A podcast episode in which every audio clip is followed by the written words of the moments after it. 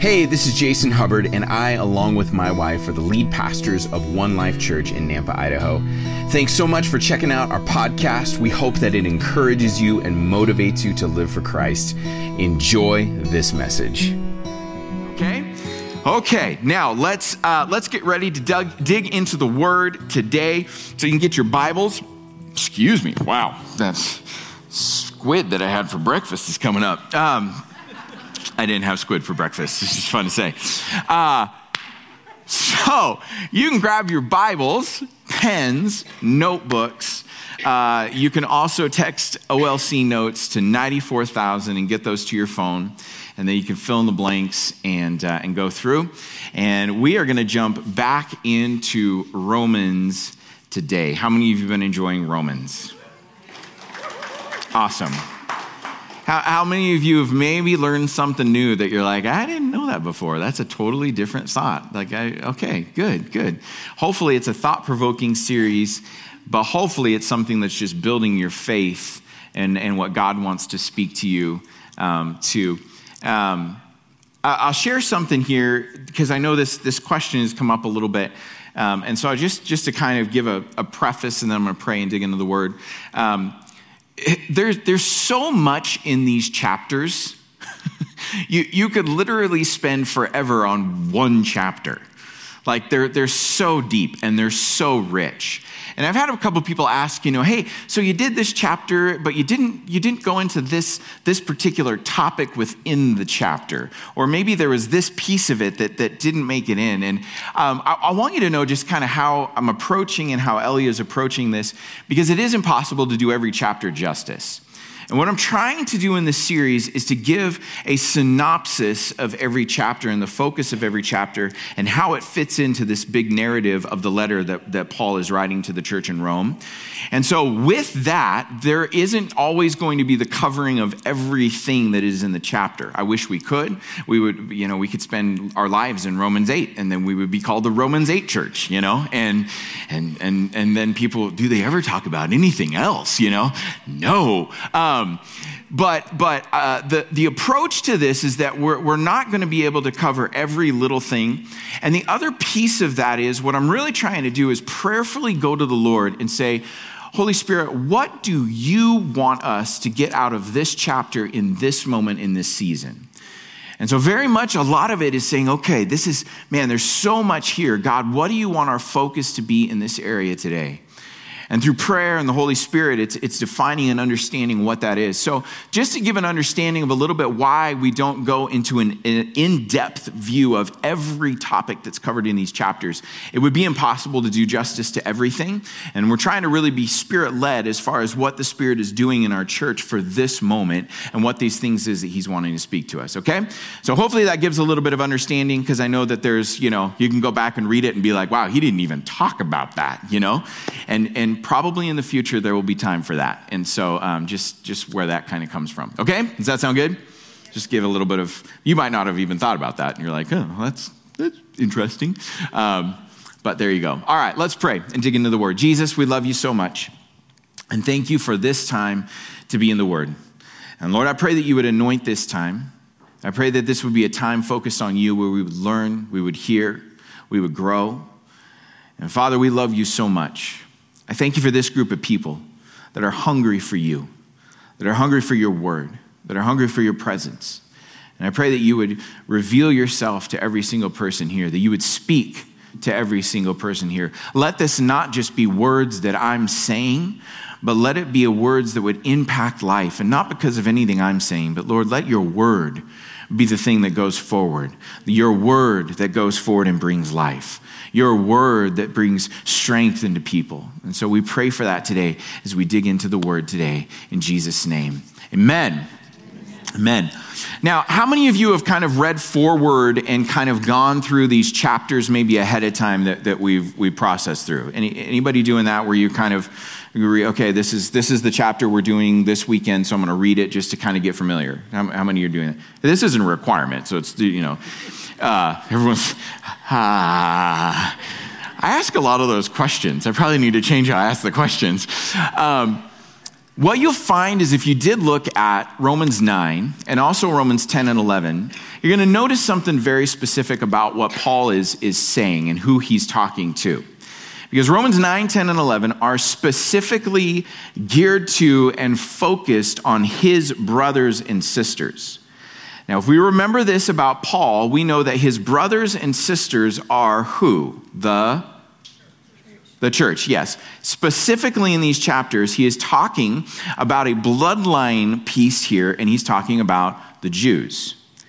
So, chapters 9, 10, and 11 are actually written specifically to the Jews because of some specific things that the Jews were actually wrestling with in this new life that Paul was introducing. You have to understand that for the, for the Jews, what Paul was introducing into their life was a complete, different, opposite way of thinking that they had ever thought about before. He was introducing this life of, of, of, faith. He was introducing this life of, of salvation and justification. He was introducing this new way of thinking with the idea that Jesus was the one that fulfilled the law. And they, that was a totally new concept. That was a paradigm shift for them. And so, in these specific chapters, he's going to be actually addressing the Jews specifically because there were some specific things that the Jews were wrestling with in this new life. But the thing that I also recognize as I read this is even though these are written to the Jews, and this is actually something that we use in, in, in translating scripture into our lives. The Jews were the original audience that he was speaking to. However, every word of scripture is written for us. It's written for us to learn and to grow. And so as we're going through, and even Paul's Paul's message here is yes to the Jews, but to the bigger church at large. You guys got it right when you said that what Paul, who Paul is addressing is the church. And he's addressing this, this bigger picture here because he's trying to address some things that affect both Jew and Gentile.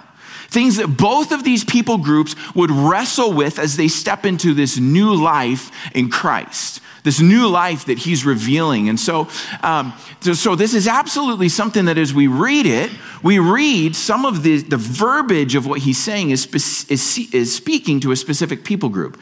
But it is absolutely speaking to our lives today, and we get something out of it because we are part of the church. We are now one person in Christ. There's neither Jew nor Gentile, there's the church. And Paul writes about this in, in Romans and in Galatians. And so we can read it with this kind of a thought, right? Now, the thing about this, though, is what we never want to do is discount or discard the Jewish nation and the, the, the, what God has in store because they're very, very close to his heart. The Jewish people hold a very, very close place to God's heart. He has a plan for them. He has a purpose for them. He revealed to them the law. We're going to see some of the scripture that Paul talks about. And so, as we talk about it, there's an importance to what God is speaking through Paul to this people group that then also is applied to us that we can also glean and we can learn and we can grow as we're now this new, we are the church under the body or as the body of Christ. Okay, so this is how we process. Now, this is where the Jewish people were coming from, and this is also where we are coming from. Okay, so in the middle of this new life that Paul is laying out for us that we're supposed to step into, it's the transition to a spirit filled life. But for some, this is really hard. It's really hard to be able to actually process to this place of understanding the full impact of the power of the cross in our lives that, that, that literally frees us from, from our past and, and frees us from works and, and frees us from this way of living. This, this thing that Paul is saying, that he's saying, listen, there's this spirit filled life. When, when you have faith in Jesus, there is a new life that is given to you by the Spirit that enables you to live in a completely different way. But it's really, really easy for us, though, to gravitate back to some of the things we know. It's really easy for us as we come to know the Lord and as we grow in our relationship with the Lord to understand that, yeah, it's, it's faith in Jesus and it's faith in the work of the cross and it's faith in the shed blood of Jesus. And those are the things that free me and those are the things that save me. But yet, if I, if I do these things, I think, I, I think that I'll, I'll be a better Christian if I do these things. So we wrestle with this, right? This is something that we all have to be able to do in our life. And so it's in this, this tension, that Paul's now talking to us and he's saying, Listen, I know you're transitioning into a new way of thinking, a new way of life, but there is a propensity to be drawn back to what you knew before, drawn back to old lifestyles, drawn back to old mindsets, to be pulled back into some of these things that you knew before Christ. And he gives us encouragement about how to move forward. Paul's going to address two things in the Jews. One is he's going to address those who had started to fall back into a reliance on their family blood. A step there was a lot of talk around this that, that there was, some, as they started to step forward into the spirit filled life and this new life with Christ, that, that, that some had started to go, yeah, but, but but I'm part of I'm part of the family line of Abraham, the natural bloodline family of Abraham. So so so I'm I'm good. I'm good. And with that came an adherence to the law, to the rituals, to the religion that had been established. And all this is really talking about is this. Anytime you and I start to step forward in the things that God has for us, to start to live in the freedom that was provided by Jesus through the cross. Anytime it's there, there is an enemy that tries to continue to keep you bound into what you were before tries to keep you bound into your own lifestyles, try to keep you bound into a shame based living where you start to kind of keep track of everything you do to make sure that you don't do the wrong things and you do all the right things. And when you do do the wrong things, because we all do them, then there's shame and there's guilt that comes into our lives. Jesus died on the cross to free us from those things. He died on the cross so that shame and guilt and condemnation have no more place in your life. But I'm telling you that the enemy will come to your life and tell you, yeah, that's nice, but you really messed this one up. Oh, maybe I'm not as good of a person as I, as I thought I was. You know how you treat people just, it really isn't that nice. Oh, you know, you had that sin area in your life that you always wrestled with. And guess what? Jesus, woohoo, the sin is still there. You start to get bound back into these old things. Remember what Paul talks about. He talks about how the law was not wrong. There was nothing wrong with the law. It was what sin did to it. Same thing is true in our lives. Sin wants to bind us into the way that we were before Christ. Does that make sense? Okay? So, this is what's going on. Now, Paul has a lot of authority to be able to speak to the situation because he is a Jew, right? And, and as a Jew, he was able to process through with them because in the gravitation back to a natural family line or adherence to ritual and all of this kind of things, he was able to actually speak to it because he understood it. He lived in that life. Praise God for Paul.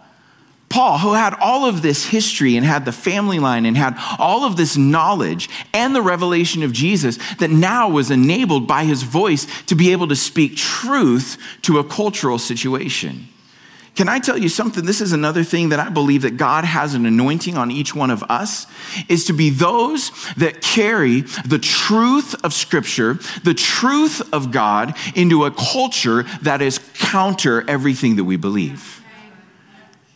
And I'm, uh, what I'm saying is this is because a lot of the things that Paul talks about, either in this moment or what he's challenging the Gentiles in, it's counterculture.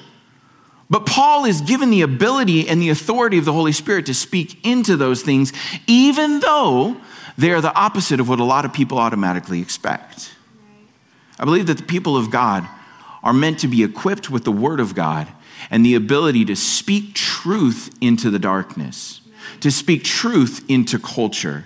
That we are to be equipped with the Word of God on our tongue and with the Holy Spirit in our hearts, that we go forward and we start to shape culture because of God working through us. I believe that for every single one of you, and I believe it for myself. That when we leave these doors on Sunday, we just don't walk back into a normal life and, and a normal routine and normal everything. No, we go forward knowing I've got the truth. The truth has set me free, and now I'm going to carry the truth with me in order to help other people be free as well.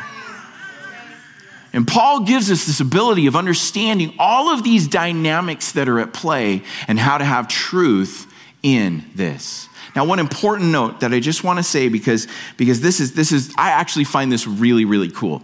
Paul, even after his conversion experience, was still 100% Jew. And he adhered to, to the, the, the, festivals and he adhered to all of these things that he did. But here's the difference he understood that none of that saved him. What they became and what Paul was talking about is everything that the Jews had given to them, these beautiful gifts that God poured out to the Jewish people that were gifts, became analogies of a spiritual reality. And so Paul continued to live in this, but he said, listen, it's not those things that save me, it's the cross that saves me. But now as I live these things out, I realize they all point to the cross anyway. You know, it's really, really cool. And there, there's, a, there's a cool little book, and I forget the title of it. So there's a winning pastor moment. Come find me and I'll tell you, I'll tell you the name. But it's a cool little book. And what it does is it goes through each of the festivals that the Jewish nation celebrates and shows how we see Jesus inside of each one of those. That's the power of that culture and that tradition and everything that was passed down from generation to generation. Because as we remember, we start to look forward and go, man, and look what Jesus did. Look how Jesus is woven into every part of this. So, Paul was absolutely about these things, but understanding that they didn't save it. Now, he begins this section of, of this book with a, a, a yearning and, and a, a heart that is, that is full of longing for his people to once again be free to live out who they really are in Christ Jesus, to have a full understanding of the power of the work of the cross in their life. He, he, you, can, you can see in these opening verses the, the pleading in Paul's heart for people to step into their true identity and step into the identity of what the cross provided. The first five verses say this of Romans 9 I speak the truth in Christ. I'm not lying. My conscience testifies to me through the Holy Spirit that I have great sorrow and unceasing anguish in my heart. For I could wish that I myself were cursed and cut off from Christ for the benefit of my brothers and sisters, my own flesh and blood. They are the Israelites, and get this, this is what's so cool. And to them belong adoption, glory, covenants, the law, the temple service, and the promises. The ancestors are there. And from them, by the way, through physical descent, came Christ, who is God over all, praised forever. Amen. Paul, Paul's heart is, oh, you guys, I wish, I wish that you could experience this freedom and I would do whatever it takes so that you would not be bound by your previous life, that you wouldn't be bound by the things that can hold you back from stepping into this new life and this freedom that God has. There's a yearning in his heart. And, and, and all of that sounds great. And then he goes into verse six and he says something that just confuses everybody. On the contrary, your offspring will be traced through Isaac. That is, it is not the children by physical descent who are God's children, but the children of the promise are considered to be the offspring. Full, uh, oh yeah, no, I'm going, I'm going down. I'm moving on. Never mind. Just It's fine. I'm all good. I'm, go- I'm all good. I'm good. So he talks about this being a, a child of the promise. Spiritual, the spiritual Jewish nation came from the fulfillment of God through a miracle baby. And this is what he's talking about. The, the, the, the descendants that he's talking about, some would say, well, and this is some of the argument that was going around in the Jewish people. Okay, we're, we're, the, we're the sons of Abraham, right? And, and so we've got, we've got all this. And he goes, well, no, actually, it's the child of the, the descendants of the child of the promise. Who's he talking about?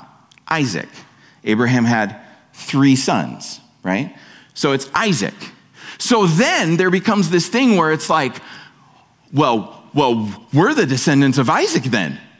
You know, like, okay, great, we've got this, this lineage thing down. But Paul's gonna come and he's gonna say something that upturns the whole thing because he's trying to get to their hearts. And this is what he says, and this actually goes back to Romans 2. This is where he's gonna ruffle feathers. For a person is not a Jew who is one outwardly. True circumcision is something visible in the flesh, in the heart. On the contrary, a person is a Jew who is one inwardly. And circumcision is of the heart, by the Spirit, not the letter. That a person's praise is not from people, but from God. So, what's he saying? Listen, it's about faith. It's about your faith. It's about being the, the spiritual descendants of Abraham because of the faith that he had in a promise to come. Now, here's the, here's the amazing thing about Abraham, and I know I'm, I'm, I'm going deep and I'm going somewhere, but I'm going to pull it together. I promise. I promise. Just, just stick with me.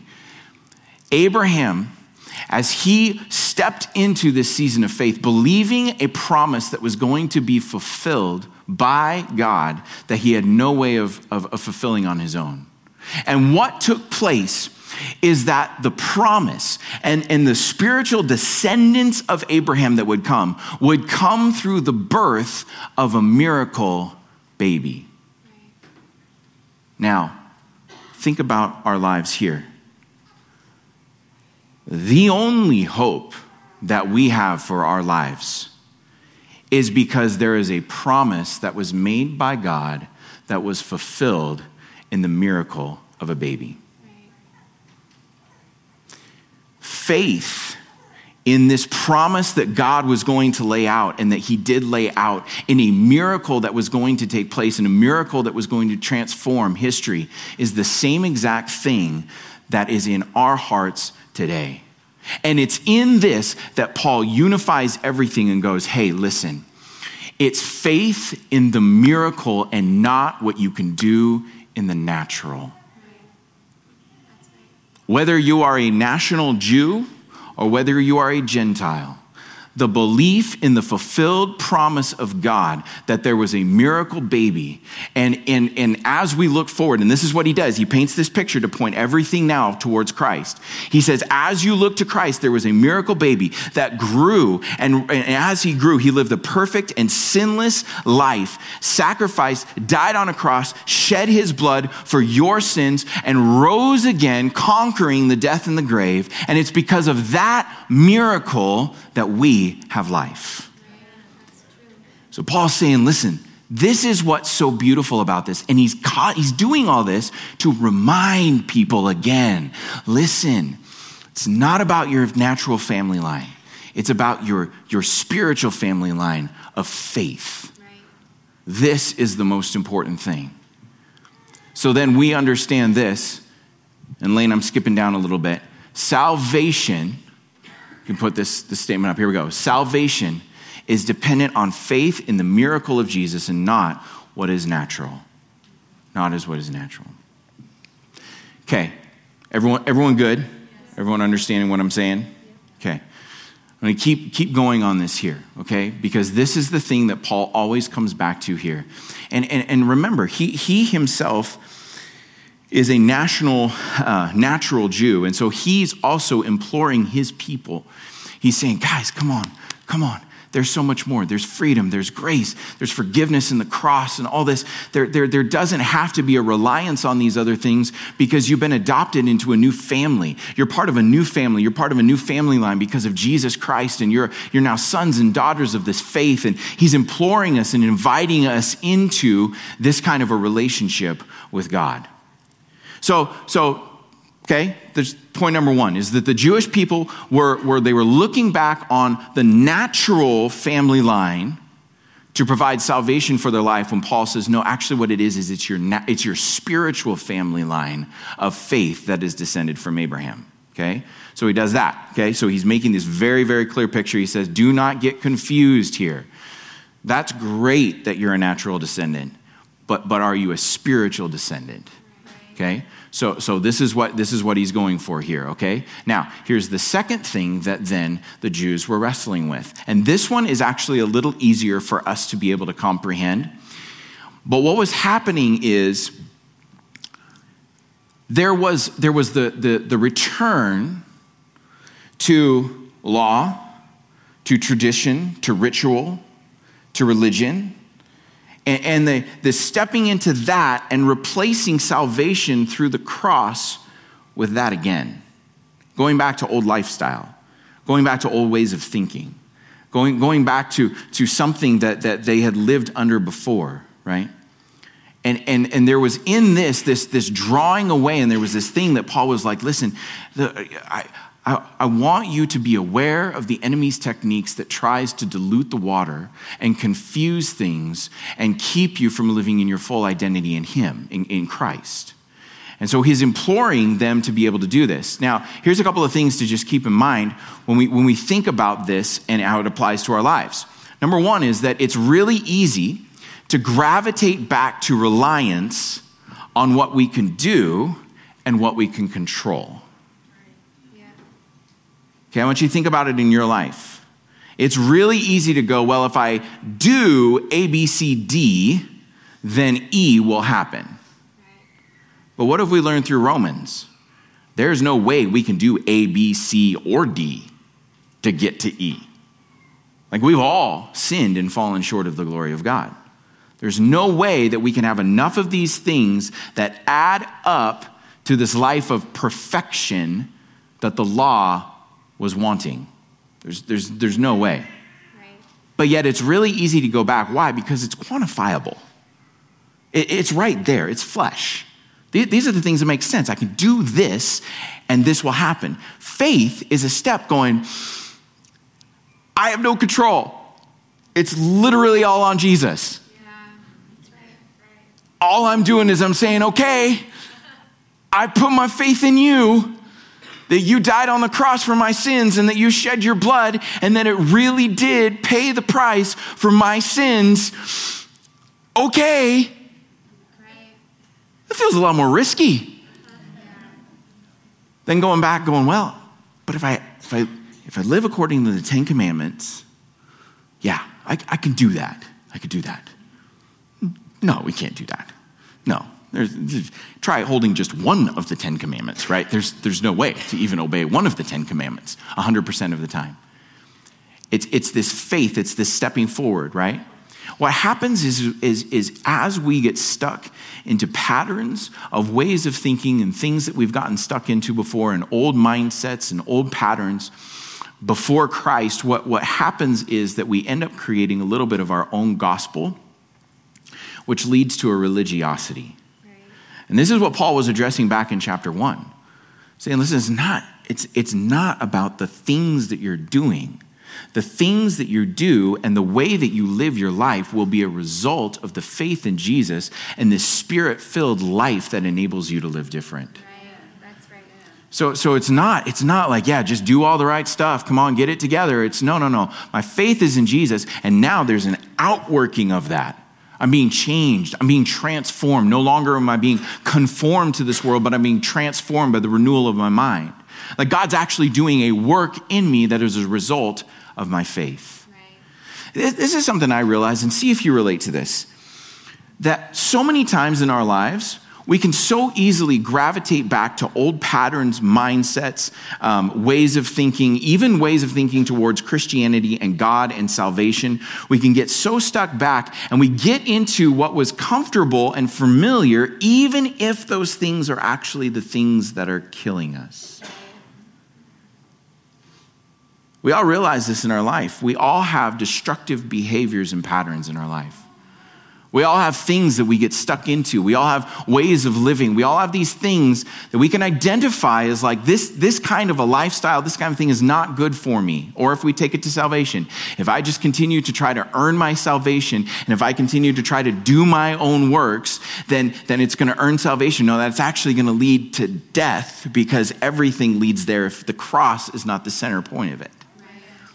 And so this is, this is where we have to be very, very careful right? We can easily slide back into this. I was talking to Trevor. Trevor plays bass up here sometimes this week and he's got a little boy and his little boy is the cutest little boy and he was telling me the story about you know they were they were praying this week and they were doing their evening prayers and uh, you know dax will, will pray and be like you know uh, uh, jesus i just pray that you would come on my heart and you know just because that makes sense um, so you know just praying through all of this and, and everything and then one night they got into this conversation and, and Dax was like, Yeah, um, what does Jesus actually do?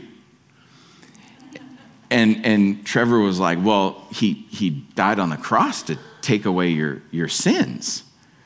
Dax goes, But I, but I like those sins. I want them. So innocent. Like, why is Jesus taking them from me? Like, I don't want anything taken from me. Now, as funny as that is, how many of you could maybe relate sometime?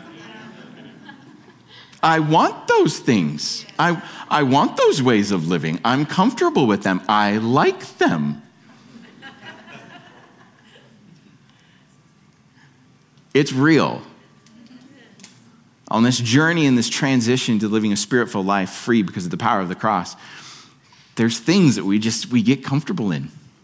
We've gotten used to living.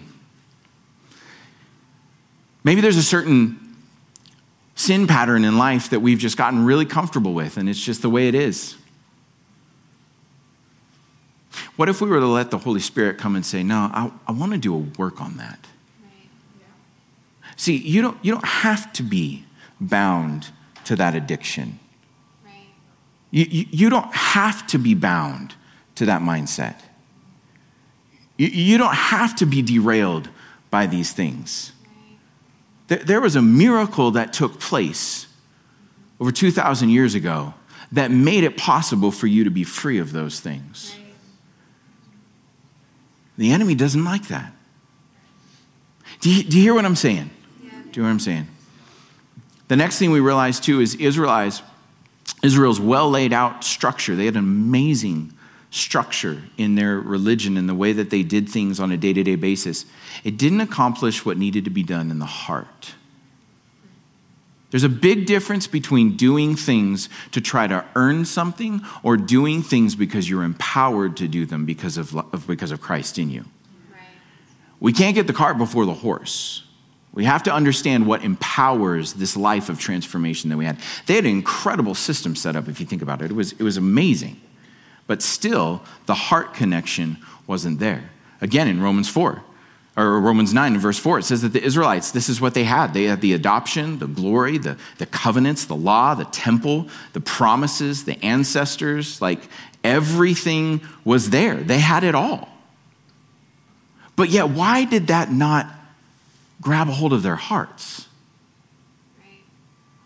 Why doesn't external things grab a hold of our hearts.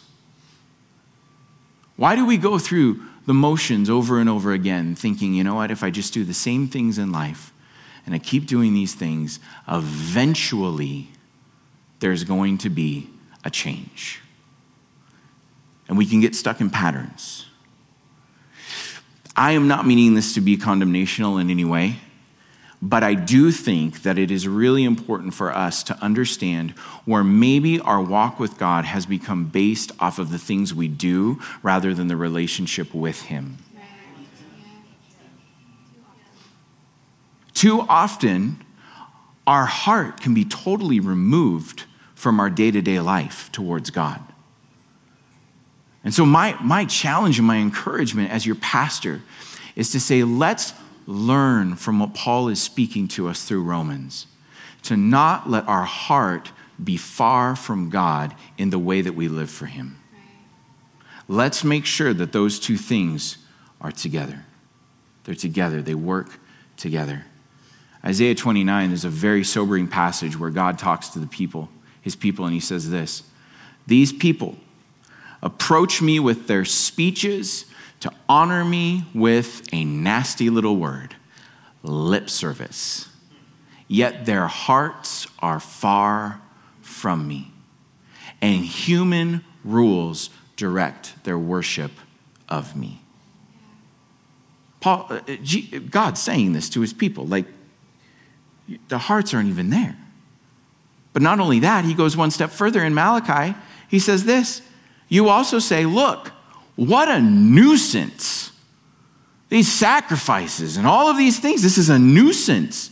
And they scorned it. And they say to the Lord to the Lord's armies, You've, you've stolen the, the, the, the lame and the sick animals. You bring those as an act of an offering. And I'm, am I supposed to accept that from your hands? Your hearts are far from me. And the things you do are empty, and you actually see them as a nuisance and an annoyance to living life. Now, that, that's pretty strong language from God. So, so, so here's what we can learn from this. Because I'm telling you what, our hearts wander all the time. My heart wanders all the time. Have you ever been in a place where you're like, one day you are on fire for God? And it's like everything in you is, is in the Word and is for Christ and is the Holy Spirit is speaking. And the very next day you wake up and you go, Am I even saved? like it's a wrestle. It's a wrestle. Why? Because our hearts wander. And if you look at our world today, there's a lot of things that our hearts can wander towards. I mean, before you even think about it, I mean, you jump on social media for two seconds, and then you're like, what? I, I try to use social media to try to connect and stay connected with people's lives, you know, because that's where people's lives are. Um, and so, you know, just, just trying to, to get into people's lives. And it's totally, totally the real, authentic version of people's lives, too. I totally get this. This is why it is a flawless tool for a pastor. Um, but you go on there, and within two seconds, you even forget what you were even doing. You're so distracted by everything else, you're like, well, this is not helping anything, right?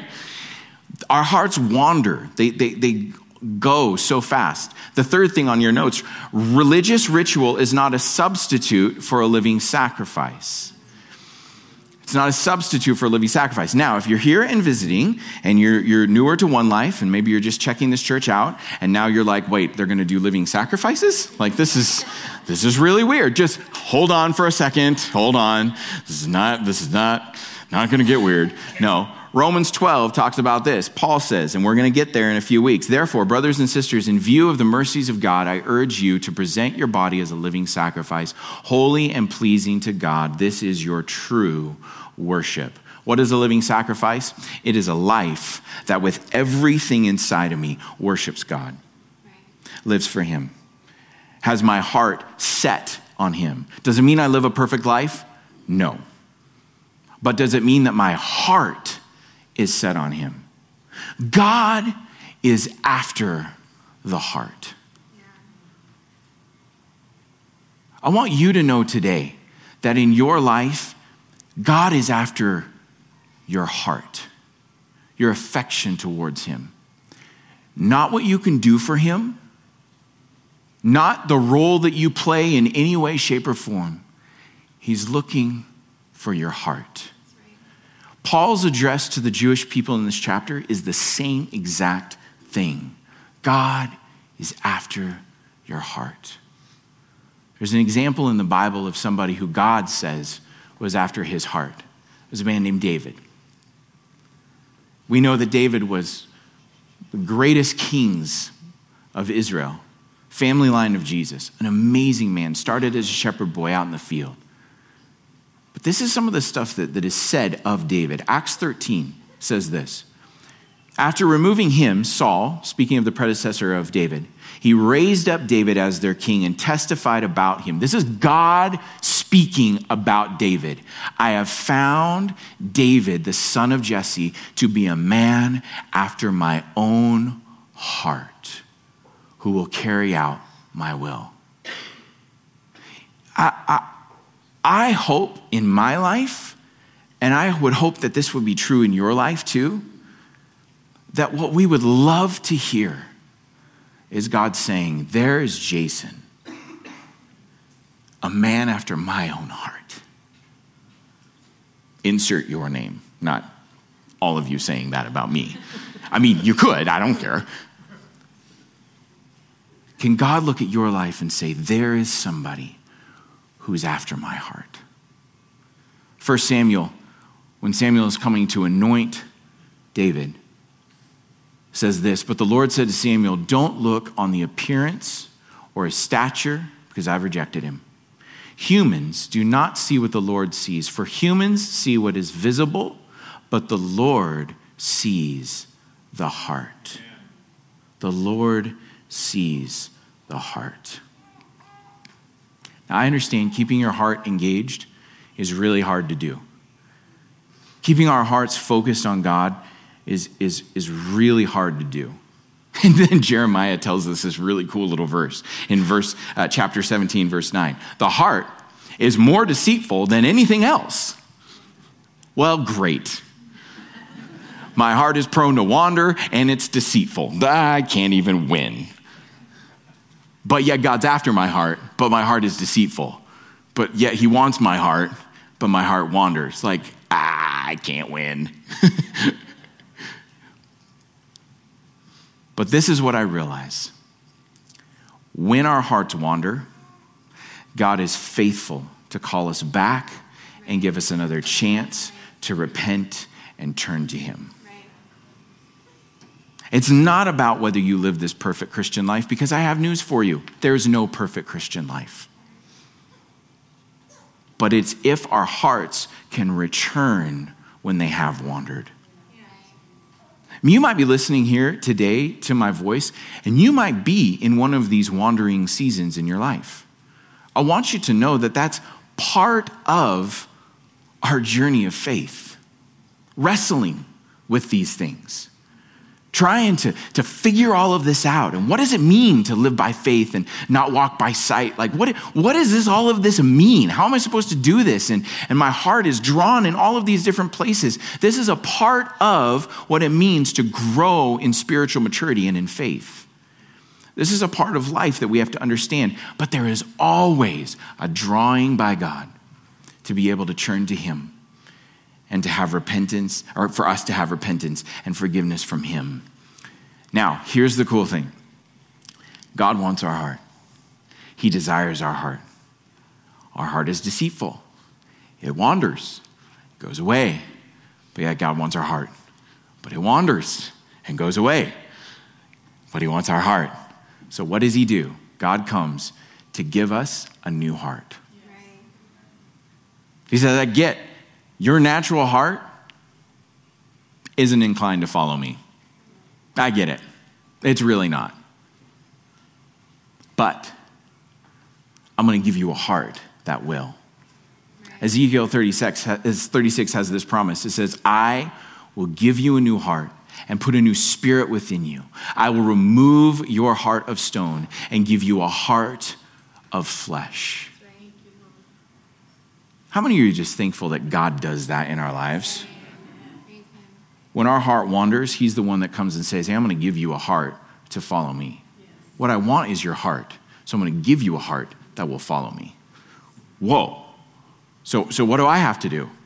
Love me, put your faith in me, that I'm working on your behalf, that I'm doing something good in your life believe that, that, that when you put your faith in the work of the cross that it was not only a work of salvation but it was also a work of sanctification Believe in me that I'm still, to, to, to, him, not me, but believe in him that he is doing a good work in your heart, and he who has begun a good work in you will fulfill it into the completion of your faith. Believe that he is doing something in your life, that he is doing a transformation, that there is a change taking place in your life, and that that heart is new that can turn to him.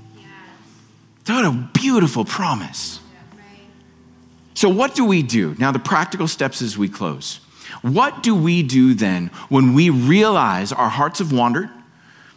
Our hearts have maybe gotten a little cold for whatever reason, these things have just, there, has been things that have pulled us away. Maybe we've gotten distracted. Maybe we've gotten pulled back into some old mindsets. Maybe we've gotten back, worked back into like a works based faith and a works based salvation. And, and maybe we floated back there. What happens when, when God is desiring us to move back to Him with our hearts? What happens? He gives us a new heart. But how do we actually receive this heart?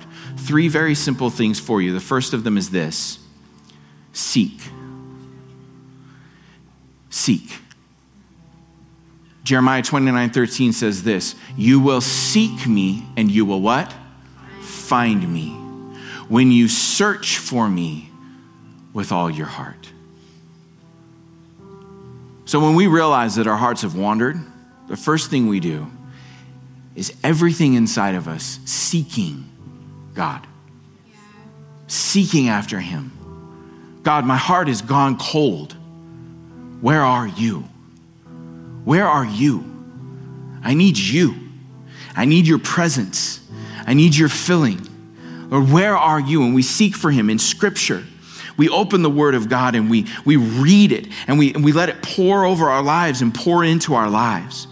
We start to worship because worship stirs up this connection with our hearts and his heart. We start to do these things that cause us to be able to seek him. And as we seek Him, the second thing that happens is He illuminates in us areas where we need to repent. Mindsets and thought processes that we've slipped into. That He comes and He says, Listen, there's something here that is drawing your heart away. And for you, what I'm looking for you to do is will you have the understanding to repent of those things and turn back to the Lord? Acts 3:19 says this, therefore, repent and turn back so that your sins can be wiped out. We seek the Lord.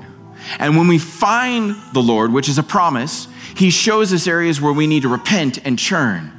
And then the last piece is we do this we wait. We wait. We are in so much hurry as a society and as a culture. We want everything right now. Come on, God, I want this new heart. I got to get this new heart so that we can just keep going. I got, I got stuff to do. No. Will we have the ability as God's people to wait and allow Him to do the work in our hearts? Not to put a time frame on it, not to put an expectation on what it looks like, but to say, okay, God, here I am.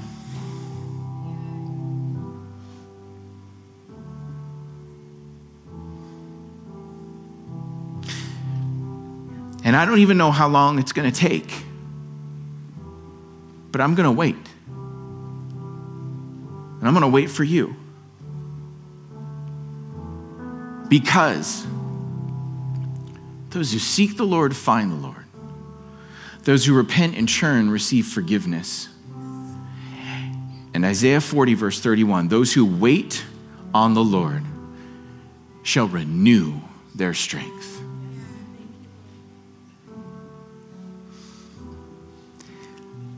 Seems like some really cool promises that God has for us.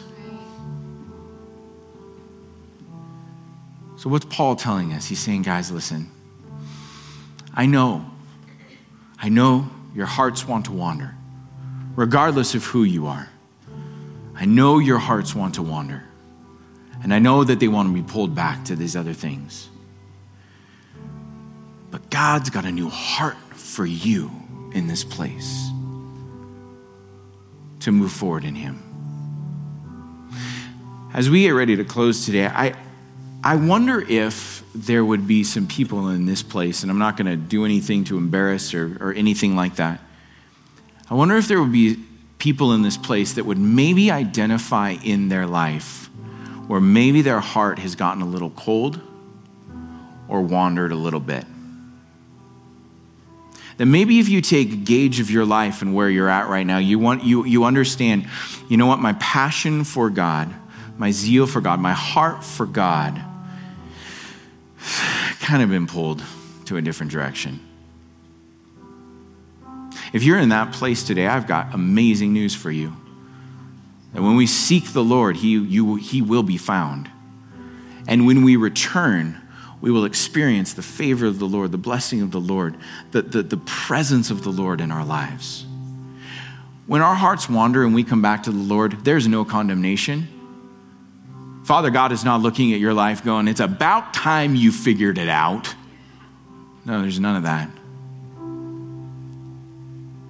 It's, it's the prodigal son story where the father looked down the road, just straining to see his son that was coming back. And then what did he do? Booked it.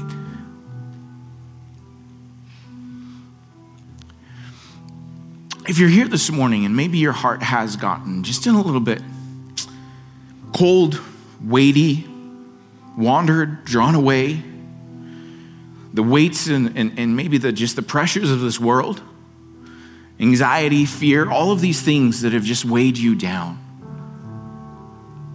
I want to pray over you today that there is a breaking off of that. And that God does, not in a weird way, but does a surgery on your heart to put a soft heart, a heart that is after Him.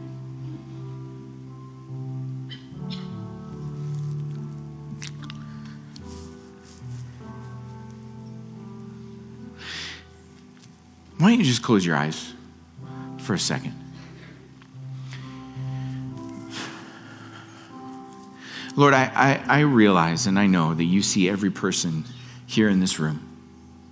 You see where we're at in our walk with you. You, you, you see, even too, the desire to follow you, to live for you, to be free of sin, to be free of shame, and free of all of these things. Lord, you also see those that that has been a wrestle. You see where the hearts have maybe gone cold. You see where the hearts have gotten distracted. You see where the hearts have wandered. And Father, I pray right now that you would come with the love of the Father to come and pour out your love upon your people. And that once again, you would revive our hearts. That you would come and, and that you would breathe fresh life into our hearts. And the Lord, today, that there would be once again just a drawing to who you are. Lord, I pray that where there have been those areas where we've maybe gotten stuck into old patterns and thinkings and mindsets, Lord, today we as a people, because this applies to all of us, we repent of those things. We repent of the areas that have got us bound. We repent of the areas that have caused us and, and guided our heart away from you. We repent of these things that have hardened our hearts. And Lord, today we receive your spirit of life inside of each one of us. Lord, I pray you breaking off of any weight that is holding people down, a relational weight, a pressure, a job situation, financial strain, a, a physical thing, a, a health thing, a crisis that is going on in life, fear and anxiety that plagues people. I ask right now, in the name of Jesus, that there would be a breaking off of those right now.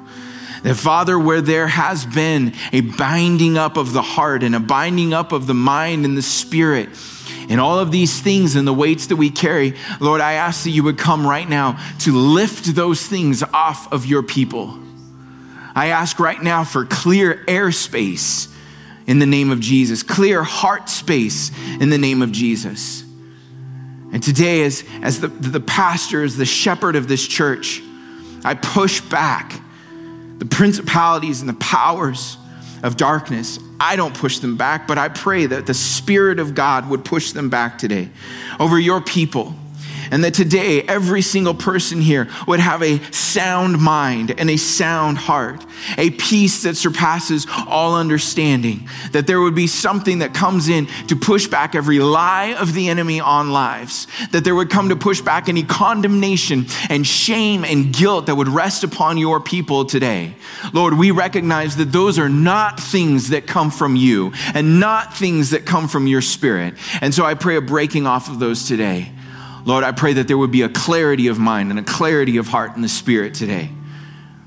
An enemy, we just say, by the power of the name of Jesus, you have no place. You have no place.